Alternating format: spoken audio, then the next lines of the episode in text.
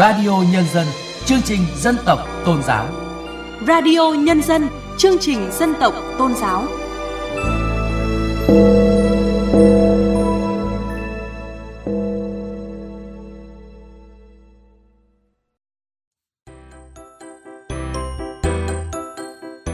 Chuyên đề Bảo vệ, hỗ trợ các báu vật nhân văn sống. Tiêu điểm Xây dựng và điều chỉnh chính sách. Tác giả Thiên Phương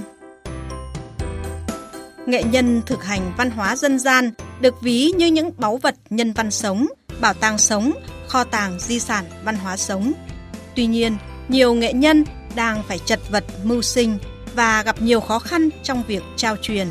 Bởi vậy, những chính sách đối với các nghệ nhân, nhất là các nghệ nhân thực hành trong lĩnh vực di sản văn hóa phi vật thể, cần được xây dựng, điều chỉnh để thật sự có tác động trong việc khuyến khích bảo tồn các giá trị văn hóa đặc sắc đang được các nghệ nhân lưu giữ.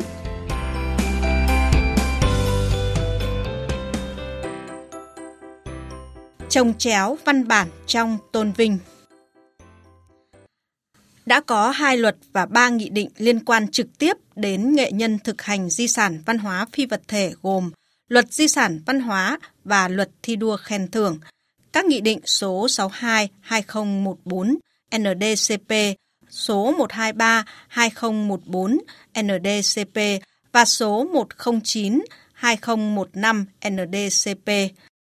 Bên cạnh đó, còn có các quy định của các địa phương và các hội nghề nghiệp, Hội Văn nghệ Dân gian Việt Nam, Hiệp hội các làng nghề thủ công,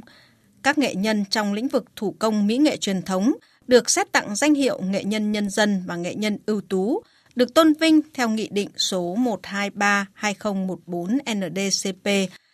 Các nghệ nhân thuộc những ngành khác trong lĩnh vực văn hóa phi vật thể lại được tôn vinh theo Nghị định số 62-2014 NDCP thuộc thẩm quyền của Bộ Văn hóa, Thể thao và Du lịch. Theo nội hàm khái niệm văn hóa phi vật thể, thì nghề thủ công mỹ nghệ truyền thống chỉ là một trong nhiều loại hình văn hóa phi vật thể. Và như vậy, đang có đồng thời hai nghị định do hai bộ phụ trách chi phối việc xét tặng danh hiệu nghệ nhân văn hóa phi vật thể từ trung ương tới địa phương.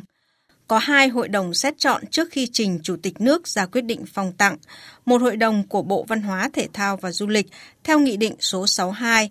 2014 NDCP và một hội đồng của Bộ Công Thương theo Nghị định số 123-2014 NDCP. Tiêu chí để xét chọn tôn vinh cũng có những khác biệt khi cùng hướng đến một danh hiệu. Nhận thức của các thành viên ở hai hội đồng cũng có khác nhau.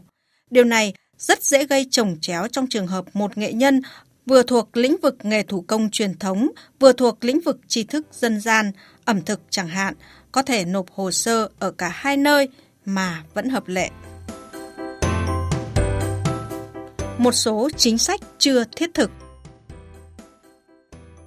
cho đến nay, các chính sách hỗ trợ cho các nghệ nhân được thực hiện theo công thức chung áp dụng cho hộ nghèo và cũng chỉ tập trung vào các nghệ nhân có danh hiệu – Điểm này chưa động viên được nghệ nhân và cũng chưa tác động tích cực khuyến khích bảo tồn và phát huy di sản văn hóa phi vật thể nói chung.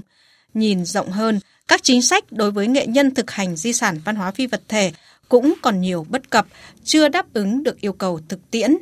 Có những nghệ nhân tiêu biểu qua đời mà vẫn chưa nhận được sự tôn vinh và chính sách đãi ngộ xứng đáng. Nhiều nghệ nhân vẫn đang gặp khó khăn không chỉ trong hoạt động thực hành di sản văn hóa phi vật thể mà ngay trong cuộc sống bình thường, bởi họ không thuộc các cơ quan nhà nước, ít được hưởng các chính sách xã hội, nhiều người sống ở các vùng dân tộc thiểu số còn nhiều khó khăn. Vì những lẽ đó, di sản văn hóa phi vật thể do họ đang nắm giữ chưa thể được phát huy như mong muốn.